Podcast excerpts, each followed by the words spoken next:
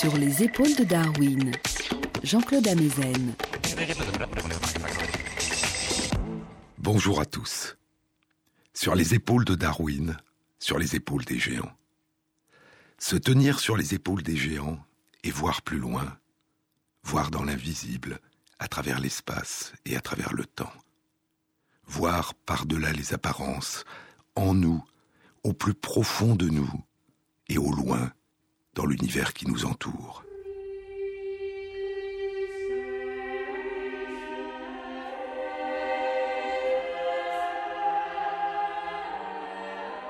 Durant la longue aventure qui allait donner naissance aux sciences modernes, il y a eu des moments étranges et privilégiés où ces deux démarches se sont croisées, voir en nous, voir au loin, autour de nous.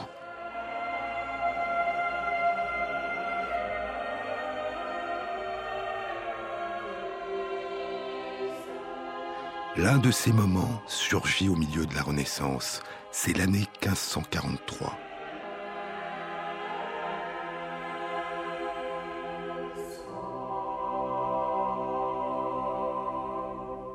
En 1543, deux livres sont publiés qui vont de manière très différente, profondément et irréversiblement transformer le regard que nous portons sur nous-mêmes et sur notre place dans l'univers.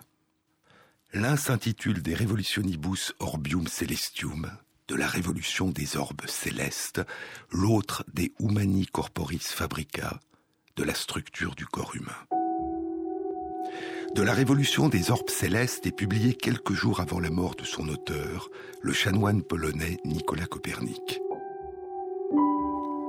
Le livre présente une nouvelle vision de l'univers, étrange, insoupçonnée, une vision à la fois merveilleuse par son extraordinaire et harmonieuse simplicité, et inquiétante parce qu'elle suggère que notre Terre n'est pas le centre immobile de l'univers autour duquel tout tourne. Contrairement à l'évidence, nous dit Copernic, contrairement à ce que nous voyons jour après jour, le Soleil ne tourne pas chaque jour autour de la Terre, il ne surgit pas chaque matin au-dessus de l'horizon, ne tourne pas durant la journée au-dessus de nos têtes et ne se couche pas le soir en plongeant sous l'horizon. C'est notre Terre qui tourne sur elle-même, faisant un tour complet autour de son axe en 24 heures et qui, comme toutes les autres planètes, voyage à travers le ciel, en tournant autour du Soleil. Le nom même de planète, qui remonte à l'Antiquité grecque, planétès, signifie littéralement errante, vagabonde. Et soudain, en 1543, le nom de planétès semble aussi s'appliquer à la Terre. Notre planète erre à travers le ciel, comme les autres planètes. La Terre est devenue errante. C'est le Soleil, nous dit Copernic, c'est le Soleil immobile dans le ciel qui est le centre de l'univers. Tous les mouvements apparents que l'on observe dans le firmament, écrit Copernic, sont dus au mouvement de la Terre. Nous sommes des voyageurs, nous voyageons à travers le ciel comme les marins voyagent à travers les mers. Lorsqu'un navire flotte sans secousse, écrit Copernic, en raison du mouvement du navire, les marins voient bouger toutes les choses qui sont extérieures au navire. Et inversement, ils se croient immobiles, comme tout ce qui est avec eux sur le navire. Or, en ce qui concerne le mouvement de la Terre, il se peut que l'on croie de façon pareille que le monde entier se meut autour d'elle. Il se peut. Ce n'est encore qu'une possibilité, une hypothèse, un modèle. Mais d'autres avant lui déjà avait proposé la même idée et utilisait la même comparaison, la même métaphore des navigateurs sur la mer. Mille ans avant Copernic, au VIe siècle de notre ère, en Inde, l'astronome Aryabhata avait écrit « Tout comme lorsqu'on est à bord d'un bateau en mouvement, on voit la montagne se déplacer dans le sens contraire au déplacement du bateau, ainsi vont vers l'ouest » les étoiles tout aussi immobiles. Et avant encore, ailleurs. Au IIIe siècle avant notre ère, dans la Grèce antique, Aristarque de Samos, écrit Archimède, Aristarque de Samos adopte l'hypothèse que les étoiles et le soleil sont immobiles et que la Terre se meut au long de la circonférence d'un cercle dont le soleil est le centre. Et un siècle avant Copernic, durant le Quattrocento italien, l'humaniste Nicolas de Cusa écrit dans son traité de la docte ignorance « La Terre ne peut être le centre de l'univers, elle ne peut pas ne pas être en mouvement. » Et Copernic réinventera sous une autre forme cette ancienne intuition. Durant la Renaissance, ce temps des recommencements sous des formes toujours nouvelles. Mais cet univers héliocentrique, cet univers centré sur le Soleil, n'est encore qu'une idée, un modèle, une hypothèse, une possibilité. Et ce n'est qu'une soixantaine d'années après la disparition de Copernic, au début du XVIIe siècle, que débutera véritablement avec Johannes Kepler et Galileo Galilei la révolution de l'astronomie, de la physique et de l'astrophysique moderne. Quand Galilée puis plus tard Kepler élèveront leurs lunettes vers le ciel, c'est avec l'œil de l'esprit de Copernic qu'ils interpréteront ce que leurs yeux auront vu. Et les apparences seront déconstruites dans la violence des affrontements avec l'Église. « Ouvre-nous la porte », dira Giordano Bruno dans ses dialogues, « ouvre-nous la porte par laquelle nous voyons que notre planète ne diffère pas des autres planètes. » En 1600, Giordano Bruno est brûlé par l'Inquisition sur le Campo dei Fiori à Rome. En 1616, les livres de Copernic sont mis à l'index et le resteront jusqu'en 1835. En 1633, Galilée, qui a adopté le système héliocentrique de Copernic, est mis en accusation. Menacé avec des instruments de torture, il se rétractera. Ses livres seront mis à l'index et il sera condamné par l'Église à passer le reste de son existence en résidence surveillée, dans sa villa d'Arcetri, près de la ville de Florence. Et pourtant, elle tourne, aurait-il dit. Et désormais, nous saurons que nous sommes des voyageurs, des nomades célestes. Puis ce sera le tour de la lumière elle-même. Un peu plus d'un siècle après la mort de Copernic, en 1676, l'astronome danois Ole Christensen Rømer propose que la lumière qui nous parvient du Soleil et que reflètent les planètes, la lumière est elle aussi une vagabonde, une errante à travers le ciel. Elle se déplace à travers l'espace à une vitesse finie. Elle ne nous est pas visible instantanément au moment où elle est émise. Elle voyage, et elle met d'autant plus de temps à nous parvenir que sa source est loin de nous. Et à partir de ce moment, nous saurons que voir loin dans l'espace, c'est voir loin dans le passé, que plonger notre regard loin dans l'espace, c'est voyager à travers le temps. Contrairement à ce que pensaient Copernic, Galilée, Kepler, et Newton et Rømer, notre univers s'étend loin, très loin au-delà des confins de notre Voie lactée, dont les étoiles scintillent dans le passé de la nuit.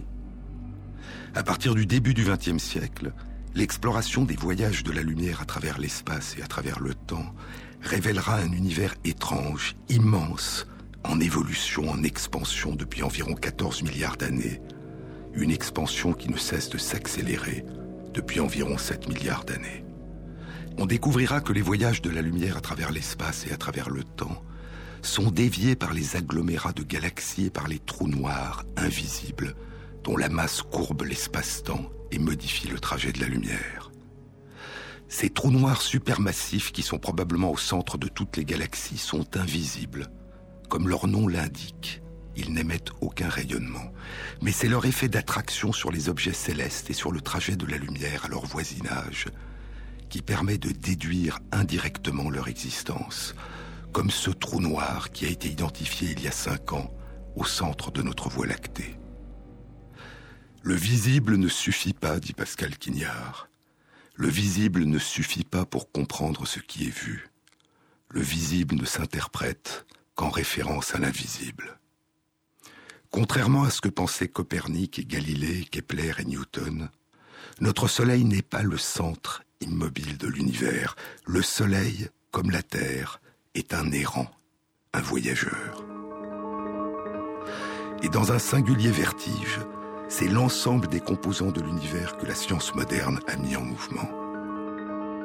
La vitesse à laquelle la surface de notre Terre tourne autour de son axe est d'environ 1500 km à l'heure. Elle tourne à une vitesse d'environ 100 000 km à l'heure autour du Soleil. Et elle est emportée par le Soleil à une vitesse estimée à 800 000 km à l'heure dans une course folle autour d'un trou noir au centre de notre galaxie. Comme notre Soleil, les étoiles de notre Voie lactée tournent autour de ce trou noir, certaines qu'on a appelées étoiles hypervéloces, à la vitesse de plus de 3 millions de kilomètres par heure. Et autour de notre galaxie s'enfuient les autres galaxies, s'éloignant de nous de plus en plus vite. L'espace entre elles et nous s'étire, se distend de plus en plus vite, tout autour de nous, dans toutes les directions. Non pas parce que notre galaxie, la Voie lactée, serait étrangement située au centre de l'univers, mais parce que l'expansion, l'étirement de l'univers fait qu'autour de chaque galaxie, les sources de lumière s'éloignent dans toutes les directions. Il n'y a pas de centre privilégié d'observation. Tout point d'observation donne la même impression d'être au centre d'innombrables galaxies qui s'enfuient tout autour, au loin. Comme un étrange écho à l'image de l'univers que proposait Nicolas de Cusa, un siècle avant Copernic. Un cercle infini dont le centre est partout et la circonférence nulle part.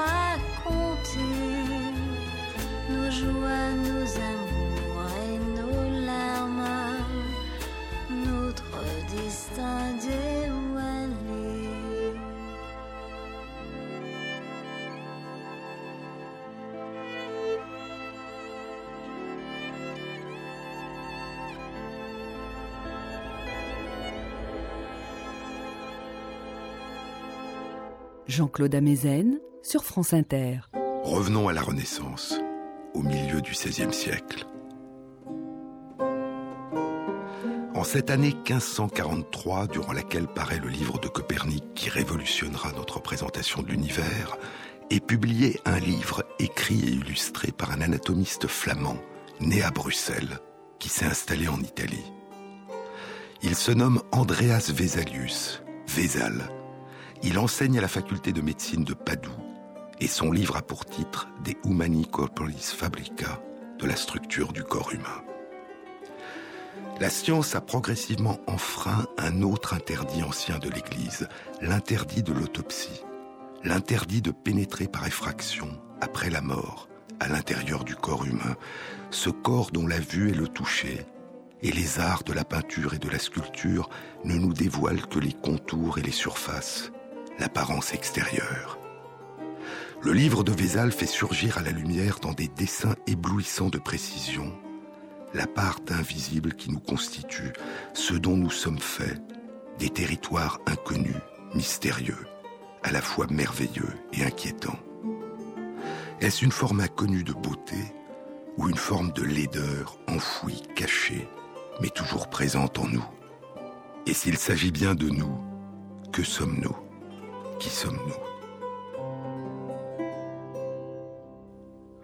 Le livre de Vesal nous donne à voir le continent enfoui des faisceaux de nos muscles et de nos tendons qui nous permettent de bouger, les arborescences de nos nerfs et de nos vaisseaux sanguins, les embranchements de nos bronches qui nous permettent de respirer, nos globes oculaires qui révèlent l'envers organique de notre regard et notre cerveau qui fait émerger tout au long de notre existence nos pensées, nos sensations, notre volonté, nos souvenirs et nos rêves.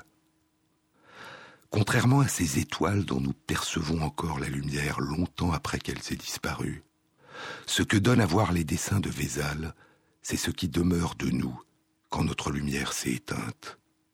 Nos muscles, quand rien ne les met plus en mouvement, nos poumons, quand il n'y a plus de respiration, plus de souffle, notre cerveau, le siège de notre pensée, quand notre pensée l'a déserté, le siège de notre mémoire, quand nos souvenirs l'ont quitté, le siège de nos espoirs et de nos craintes, quand il n'y a plus en nous ni espoir ni crainte.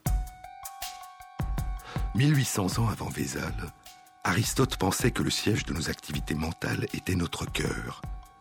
Et nous évoquons encore cette idée quand nous disons que nous avons le cœur lourd ou le cœur brisé, ou quand nous sentons notre cœur battre à la moindre émotion. Aristote proposait que notre cerveau n'avait qu'un rôle de régulateur thermique, qui refroidissait l'excès de chaleur que produisait le cœur.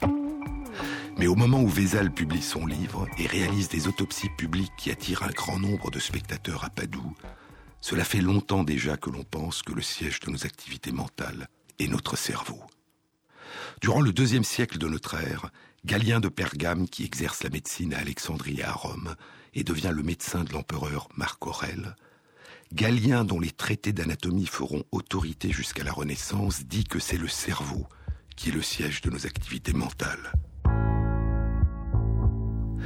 Il propose que des esprits vitaux, qui résident dans le cœur, gagnent la base du cerveau, où ces esprits vitaux sont transformés en esprits animaux, qui emplissent les ventricules, des cavités à l'intérieur du cerveau, et font surgir toutes nos activités mentales. Comme la plupart des manuscrits de l'Antiquité grecque et romaine, et de l'Empire romain du début de l'ère chrétienne, les traités de Galien seront redécouverts en Europe à partir du XIIIe siècle, sous la forme de traductions qu'ont réalisées les penseurs arabes et persans qui les ont préservés, étudiés, commentés, et qui les ont enrichis et complétés de leurs propres travaux et de leurs livres, comme ceux du grand médecin et philosophe persan du XIe siècle, Abou Ali al-Hussein ibn Sina, plus connu sous le nom d'Avicenne. Aucun des dessins d'anatomie de Galien, s'il en a fait, n'a traversé le temps jusqu'à nous. Et le dessin le plus ancien d'une partie du système nerveux qui nous soit parvenu, un dessin des nerfs qui relie les yeux au cerveau, a été réalisé au XIe siècle de notre ère par le mathématicien persan et grand chercheur en optique Ibn al-Haytham ou al-Razen. Depuis, les illustrations de l'anatomie du cerveau se sont faites de plus en plus nombreuses et de plus en plus précises. À la fin du XVe siècle, Léonard de Vinci effectue clandestinement des autopsies et réalise de splendides dessins dans lesquels l'art se mêle à la science. Des dessins qui approfondissent certains détails jusque-là inconnus de l'anatomie de notre corps et de notre cerveau, une exploration du siège des esprits animaux, les cavités, les ventricules de notre cerveau, dont Vesal précisera encore la structure. Mais que pouvait-on véritablement comprendre des mondes intérieurs qui nous animent à partir de l'étude de l'architecture de notre cerveau que Vesal faisait surgir à la lumière ?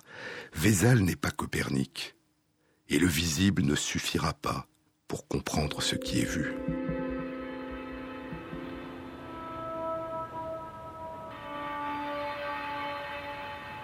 En 1543, on pense encore que nos activités mentales résident dans les cavités du cerveau, les ventricules. Et il faudra attendre encore un siècle, les années 1660, avant que le médecin et anatomiste anglais Thomas Willis réfute cette idée. Durant ces années 1660, Descartes propose que l'animal est un automate, mu par les esprits animaux qui voyagent entre les nerfs et le cerveau, et que notre corps est, comme celui des animaux, un corps automate, un corps machine. Mais ce qui nous distingue des animaux, dit Descartes, c'est la présence d'une âme immortelle, divine, immatérielle. Et Descartes propose qu'il y a un endroit, un lieu, une petite région anatomique particulière dans le cerveau où se noue ce lien, où s'articulent ces relations entre notre âme immortelle, nos esprits animaux et notre corps. Ce lieu, dit Descartes, c'est la glande pinéale, une petite structure qu'il avait à tort située à côté des ventricules du cerveau dans lesquels circulent les esprits animaux. Contrairement aux autres composantes du cerveau qui sont présentes en double exemplaire dans les deux hémisphères du cerveau, la glande pinéale est unique. Un lieu privilégié, pense Descartes, pour une interaction entre notre âme immortelle et notre corps. Mais au moment où Descartes tente de localiser dans le cerveau l'endroit, l'organe, la structure de chair où l'âme immortelle entrerait en dialogue avec le corps, non loin de là, en Angleterre, le médecin et anatomiste Thomas Willis s'engage dans une toute autre démarche. Il considère que l'étude de l'âme immortelle humaine échappe à toute démarche scientifique, qu'elle n'est pas du ressort de la science. Et il propose de distinguer notre âme immortelle de ce qu'il appellera notre âme corporelle, matérielle, que nous partageons, dit-il, avec les animaux, et qui, chez les animaux comme chez les êtres humains, permet la perception, l'apprentissage, la mémoire, la connaissance. Cette âme corporelle, dit Willis, est, contrairement à l'âme immortelle, étudiable par la science, et elle est liée aux activités du cerveau dans lesquelles ces différentes composantes sont localisées. Avec l'aide de Christopher Wren, le mathématicien, astronome et architecte qui a dessiné les plans de la cathédrale Saint-Paul de Londres et qui est anatomiste amateur, Willis réalise une description extrêmement précise de la structure du cerveau. Et il propose que nos activités mentales, notre âme corporelle, nos capacités de connaissance, de volonté, de perception consciente et de mémoire, siègent dans les parties pleines, solides, des deux hémisphères du cerveau et non pas dans le vide des ventricules. Il sera le premier à proposer l'existence d'une régionalisation des activités de notre cerveau. C'est dans la partie interne, postérieure et inférieure du cerveau, le tronc cérébral, qui s'enfonce vers la moelle épinière dans la colonne vertébrale. C'est dans le tronc cérébral, dira-t-il, que réside le contrôle des fonctions vitales de notre corps, le contrôle du rythme cardiaque et de la respiration. Et c'est dans les deux hémisphères du cerveau, autour et au-dessus du tronc cérébral, que résident nos capacités mentales les plus nobles, la conscience, la volonté, la mémoire. Thomas Willis sera l'un des premiers à proposer que les troubles de l'esprit, la folie, sont des troubles de l'âme corporelle, suggérant ainsi qu'il s'agit de troubles de fonctionnement du cerveau que la médecine pourrait étudier, tenter de comprendre et de soigner. Mais revenons à l'année 1543. Au moment de la publication du livre de Vesal, on pense encore non seulement que c'est dans le vide des ventricules du cerveau que résident les esprits animaux qui sont la source de nos activités mentales, mais on pense aussi que les nerfs sont des conduits creux, vides, que parcourent ces esprits animaux. Et il faudra attendre plus d'un siècle avant que le drapier flamand, Anthony van Leeuwenhoek, un génial autodidacte qui a fabriqué et perfectionné son microscope, découvre un univers de minuscules êtres vivants, invisibles à l'œil nu, dans une simple goutte d'eau, et découvre que les nerfs qui parcourent le corps ne sont pas des conduits creux permettant le passage des esprits animaux, mais sont des fibres pleines, emplies de matière vivante. Des nerfs emplis de matière vivante qui parcourent le corps et le relient au cerveau. Mais qu'est-ce qui pourrait bien circuler dans les nerfs ? Voir ne permet pas de répondre. Le visible ne suffit pas pour comprendre ce qui est vu. 100 ans s'écouleront encore.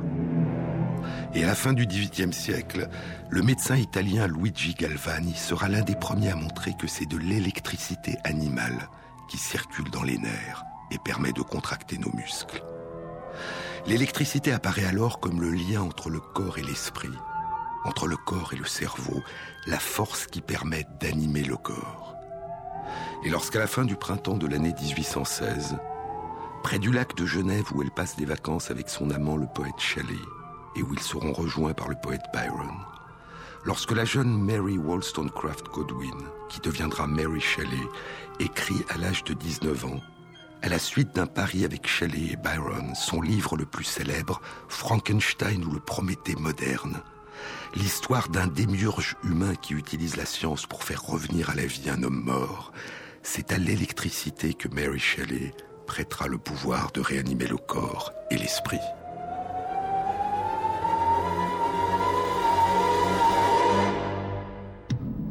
Sur les épaules de Darwin, sur France Inter.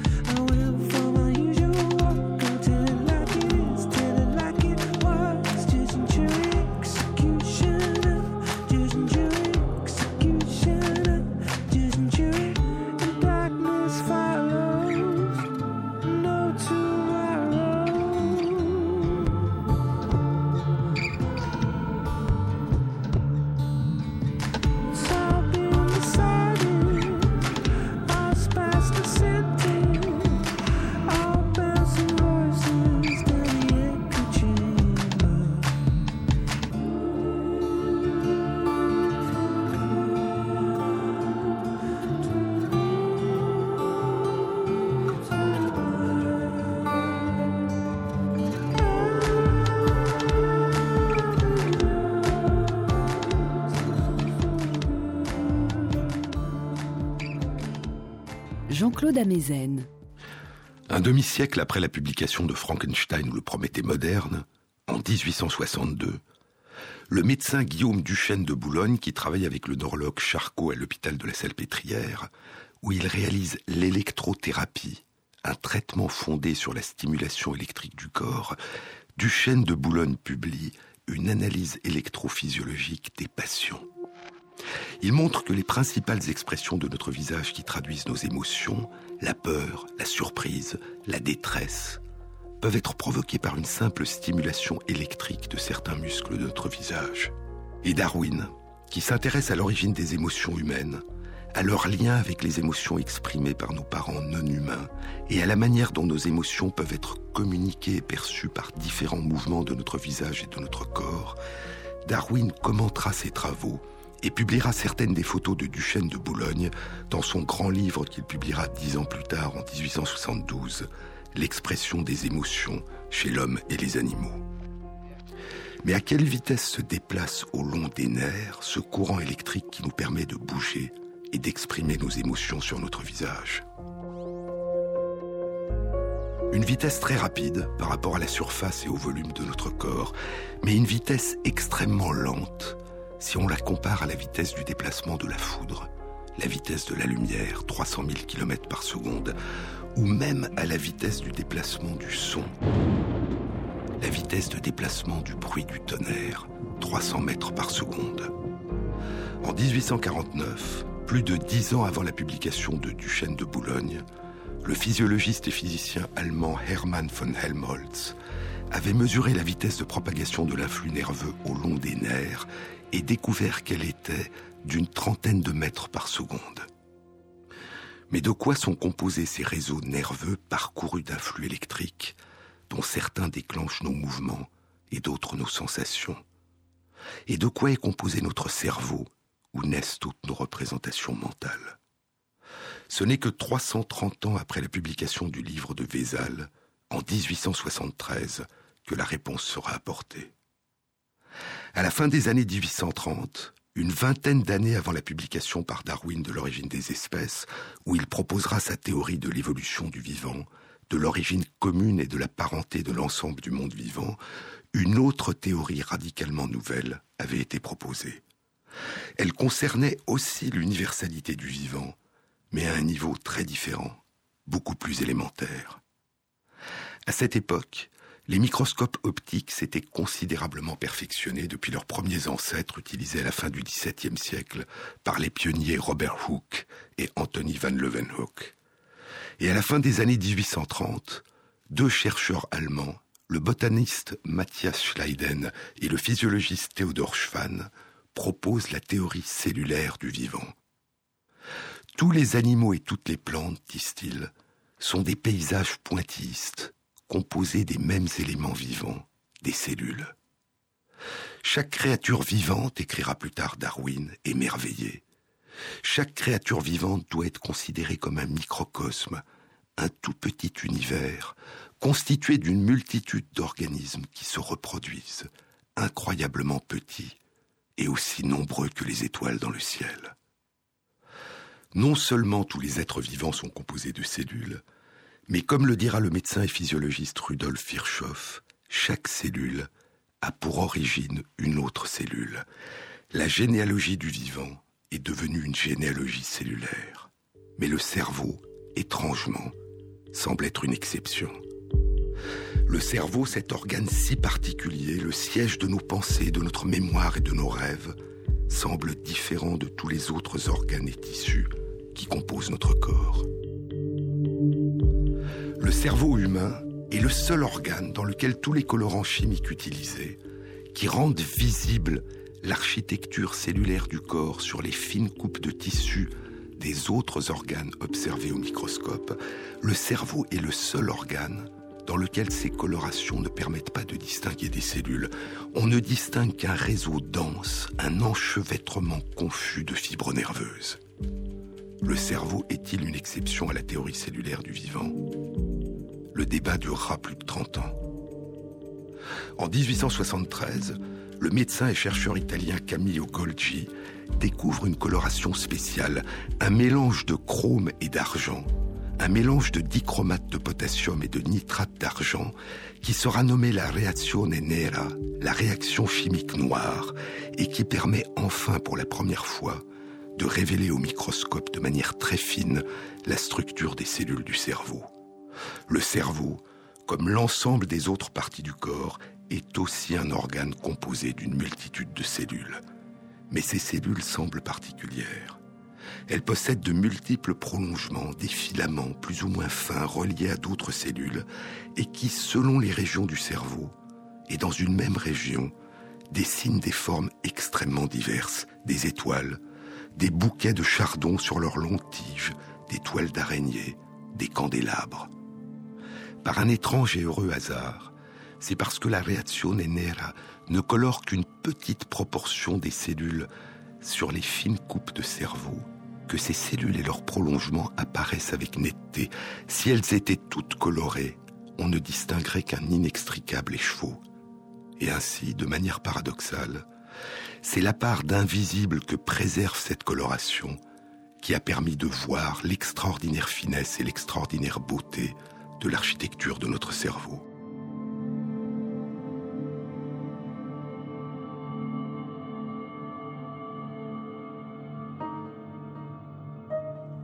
Pourtant, la découverte de Golgi suscite peu d'intérêt.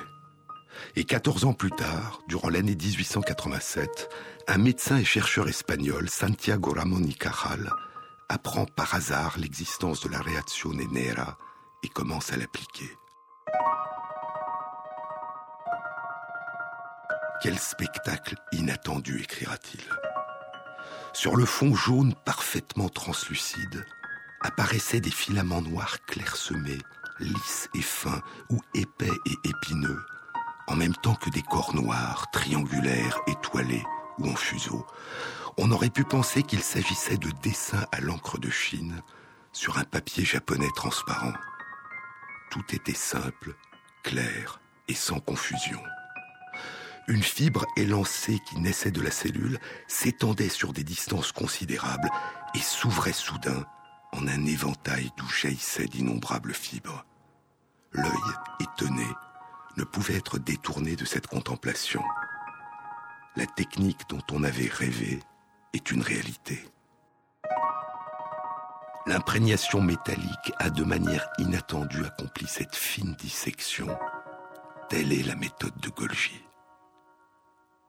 Mais Ramón y Cajal ne comprend pas l'indifférence qui a suivi la découverte de la reazione nera. Dans les Recuerdos de mi vida, les souvenirs de ma vie, il écrira « J'ai déjà exprimé plus haut la surprise que j'ai ressentie quand j'ai vu de mes propres yeux le merveilleux pouvoir révélateur de la réaction chrome-argent et l'indifférence de la communauté scientifique à l'égard de cette découverte. Comment peut-on expliquer ce manque d'intérêt ? Aujourd'hui que je comprends mieux la psychologie des scientifiques, je trouve cela très naturel. En France et en Allemagne, et davantage dans ce pays que dans le précédent, règne une tradition sévère de discipline. Par respect pour leur maître, il est habituel que les disciples n'utilisent pas des méthodes de recherche que leur maître ne leur a pas transmises. Et en ce qui concerne les grands chercheurs, ils se considéreraient déshonorés s'ils travaillaient avec les méthodes des autres. Ramón y Cajal explore systématiquement les différentes régions du cerveau en utilisant la coloration de Golgi. Il réalise des séries de cartographies extrêmement fines des cellules des différentes régions du cerveau et de leurs fins prolongements, les axones et les dendrites, qu'il publie sous la forme de dessins d'une remarquable précision et d'une très grande beauté. La réaction chimique de Golgi permettait de voir les cellules et les réseaux complexes de communication qu'elles tissent à travers le cerveau.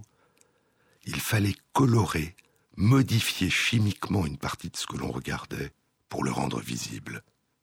Mais il ne suffisait pas de voir pour comprendre. Et un conflit va opposer Golgi à Ramón y Cajal.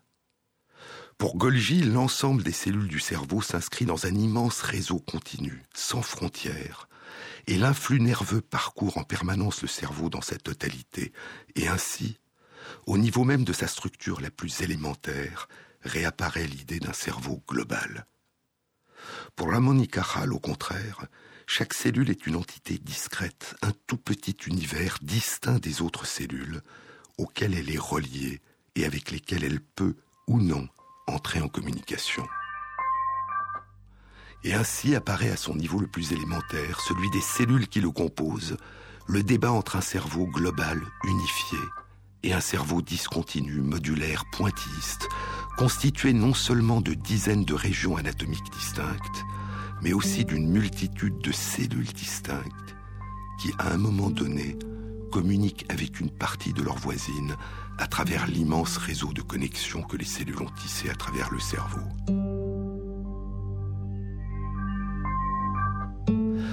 alors qu'il déchiffre au microscope les méandres de réseaux de cellules mortes, figées, à travers lesquelles plus rien ne circule, Ramón y Cajal va imaginer, puis déduire, dans quelle direction circulent les informations lorsque dans notre cerveau vivant, ces réseaux animent nos mondes intérieurs. Il va proposer qu'il y a dans chaque cellule un émetteur et des antennes réceptrices. Une cellule donnée émet son activité et la transmet à d'autres cellules par l'intermédiaire de son axone, et elle perçoit et reçoit les activités des autres cellules par l'intermédiaire de ses dendrites. Et il décrit les petits boutons qui correspondent, dit-il, aux innombrables points de contact où les prolongements d'une cellule forment des connexions avec les prolongements des autres cellules. Le conflit entre Golgi et Ramón y Cajal, le conflit entre ces deux visions, un cerveau global ou un cerveau pointilliste, discontinu, modulaire, ce conflit va se poursuivre durant 20 ans. Jusque dans les discours qu'il prononce à la fin de l'année 1906, au cours de la cérémonie où l'Académie royale de Suède leur remet à tous deux le prix Nobel de physiologie et de médecine. Mais à ce moment, pour l'immense majorité des chercheurs, le débat était déjà tranché depuis longtemps. C'est Ramón y Cajal qui a raison. C'est Golgi qui a rendu la structure du cerveau visible, mais c'est Ramón y Cajal qui a permis de comprendre ce qui était devenu visible. Ce que Ramón y Cajal voyait à l'aide de ses yeux, il l'a interprété à l'aide de l'œil de son esprit.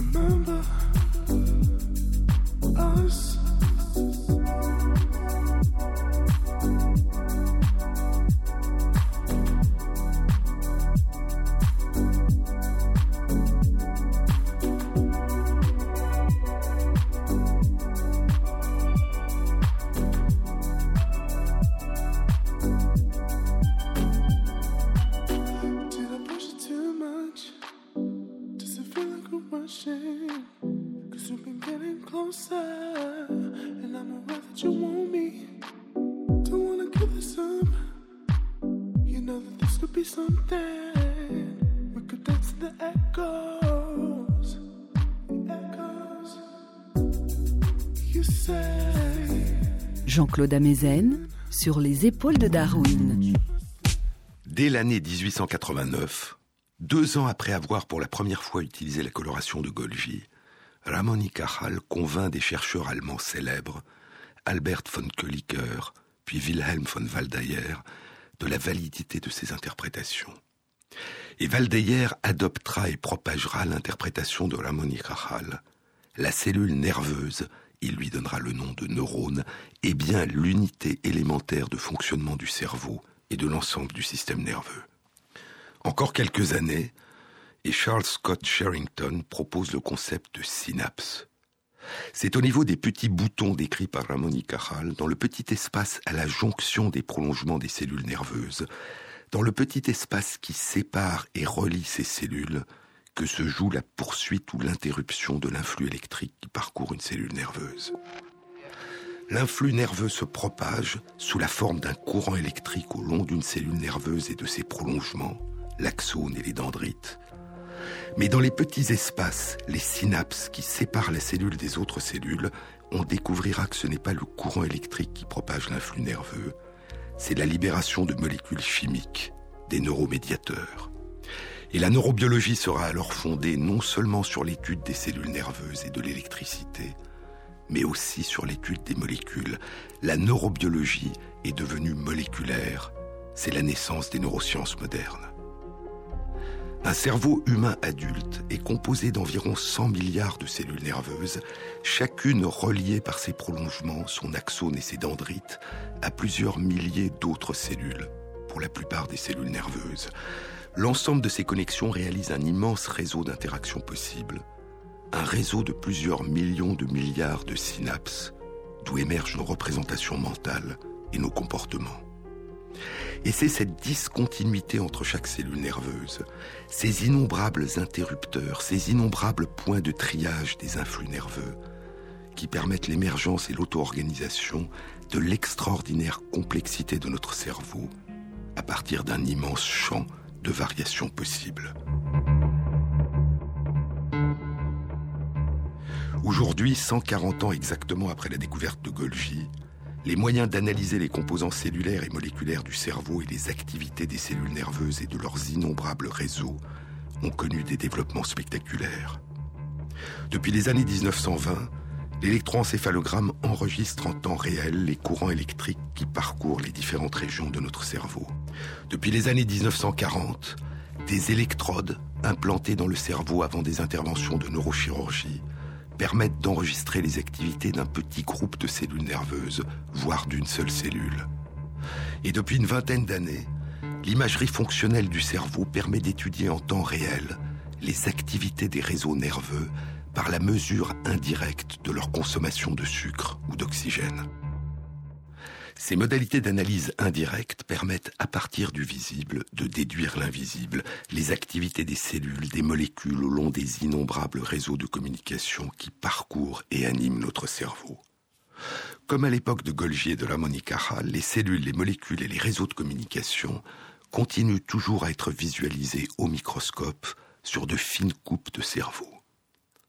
Mais la puissance des microscopes et l'utilisation de marqueurs qui se fixent à une multitude de molécules et qui émettent à différentes longueurs d'onde de lumière a radicalement transformé la lecture des fines coupes de cerveau. Il ne s'agit plus de ces dessins à l'encre de Chine sur un papier japonais transparent de la reazione nera qui émerveillait Ramón y Cajal, mais de splendides kaléidoscopes de couleurs, d'une finesse et d'une précision étonnantes et d'une merveilleuse beauté, faisant apparaître une telle multitude de données que leur interprétation nécessite une analyse informatique. Mais cette lecture se fait toujours aujourd'hui sur de fines coupes de cerveau de l'épaisseur d'un cheveu. Et pour reconstituer une image en 3 dimensions d'un cerveau de souris, il faut la reconstruire par ordinateur à partir de centaines de milliers de fines coupes. Et cette reconstitution en 3D en relief des innombrables réseaux de connexion entre les cellules est très complexe et source de nombreuses erreurs. Il y a 3 semaines, 140 ans après la découverte de Golgi, qui rendait pour la première fois visible sur de fines coupes d'un cerveau sa structure cellulaire, une publication dans la revue Nature révélait une méthode radicalement nouvelle de visualisation du cerveau. Le développement de cette méthode avait demandé 6 ans de travail. Et cette méthode permettait, après sa mort, de rendre le cerveau d'une souris transparent. La recherche avait été réalisée par une équipe pluridisciplinaire de l'université Stanford en Californie, animée par Karl Deisseroth, un chercheur en neurosciences qui est aussi psychiatre et ingénieur et qui a réalisé il y a quelques années une autre innovation majeure dans les techniques d'exploration du fonctionnement du cerveau. La raison pour laquelle on ne peut étudier au microscope les cellules, les réseaux de connexion et les molécules qui composent le cerveau que sur des coupes de l'épaisseur d'un cheveu est que les acides gras, les lipides, qui composent les membranes externes et internes de nos cellules et la gaine de myéline qui isole les nerfs renvoie la lumière dans toutes les directions, comme des flaques d'huile à la surface de l'eau qui reflètent le soleil en s'irisant, en arc-en-ciel. Et les acides gras, les lipides, n'entraînent pas seulement une diffraction de la lumière, ils repoussent aussi de nombreux marqueurs qui ne peuvent diffuser en profondeur et révéler la présence des différentes molécules qui composent les cellules et leur réseau. Extraire les acides gras, les lipides, permettrait de voir à travers le cerveau et d'en révéler à différentes profondeurs, en utilisant différentes colorations, les multiples composants moléculaires. Mais les lipides jouent un rôle important dans le maintien de la structure du cerveau, et les dissoudre ou les ôter fait s'effondrer la structure du cerveau. Dans des cerveaux de souris prélevés après leur mort et maintenus à une température de 4 degrés, Deisseroth et ses collaborateurs ont infusé des molécules artificielles qui se fixent à la plupart des molécules biologiques, sauf les lipides. Quand la température est portée à 37 degrés, ces molécules artificielles se lient les unes aux autres, formant un gel solide, transparent, qui maintient la structure du cerveau. Les chercheurs ont alors extrait les lipides, et le cerveau entier est devenu transparent. Le cerveau d'une souris a environ 5 à 6 mm d'épaisseur, une distance à travers laquelle les microscopes optiques actuels permettent de voir. Le cerveau est un monde composé de nombreux continents inexplorés et de grandes étendues de territoires inconnus. Sous l'objectif d'un microscope, sur une petite lamelle où ils avaient écrit cette phrase de Ramón y Cajal, les chercheurs ont déposé un cerveau de souris. Il empêche de lire environ la moitié des mots. Mais après avoir rendu le cerveau transparent, tous les mots sont devenus lisibles. On ne voit plus le cerveau. Les chercheurs ont nommé leur méthode « Clarity », « clarté ». L'utilisation d'une série de marqueurs de couleurs différentes permet de révéler diverses familles de cellules, leurs connexions, leurs molécules, dessinant dans l'ensemble du cerveau un ciel étoilé, des paysages en relief, d'une extrême précision et d'une extraordinaire beauté. Le marquage de l'axone émis par une cellule donnée peut être suivi tout au long de son trajet. Les marqueurs peuvent ensuite être lavés, et d'autres marqueurs peuvent être alors utilisés, révélant d'autres familles de cellules, d'autres territoires, d'autres réseaux de connexion, d'autres molécules. La méthode Clarity est applicable aux autres organes du corps, mais aucun autre organe n'est aussi mystérieux que le cerveau. Et Clarity, qui permet d'analyser avec une extrême précision à très large échelle, en 3 dimensions, la composition et les réseaux de connexion du cerveau, contribuera probablement à révéler une part inconnue de cet univers invisible dont l'imagerie fonctionnelle cérébrale explore indirectement les activités. Clarity marque une nouvelle étape dans cette longue et fascinante aventure qui a consisté à rendre visible ce qui était jusque-là invisible. Clarity est une formidable fenêtre ouverte au regard, comparable à celle que furent en leur temps les dessins d'anatomie de Vesal et la reazione nera de Golgi. Mais au long de cette aventure, si voir a permis de comprendre, voir n'a jamais suffi pour comprendre. Mieux voir n'est qu'un début. La longue histoire à travers les siècles de l'exploration de notre cerveau au plus profond de nous et de l'immensité de l'univers qui nous entoure, cette longue histoire nous a appris que c'est seulement à partir de l'invisible, de l'imagination, de l'intuition, de l'interprétation. C'est seulement par l'intermédiaire de l'œil de l'esprit que ce qui a été rendu visible a pu être compris.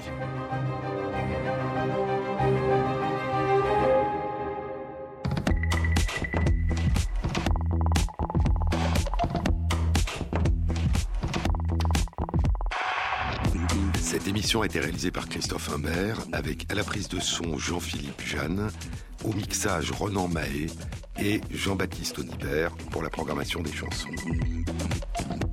Et merci à Christophe Magère qui intègre sur la page de l'émission, sur le site franceinter.fr, les références aux articles scientifiques et aux livres dont je vous ai parlé.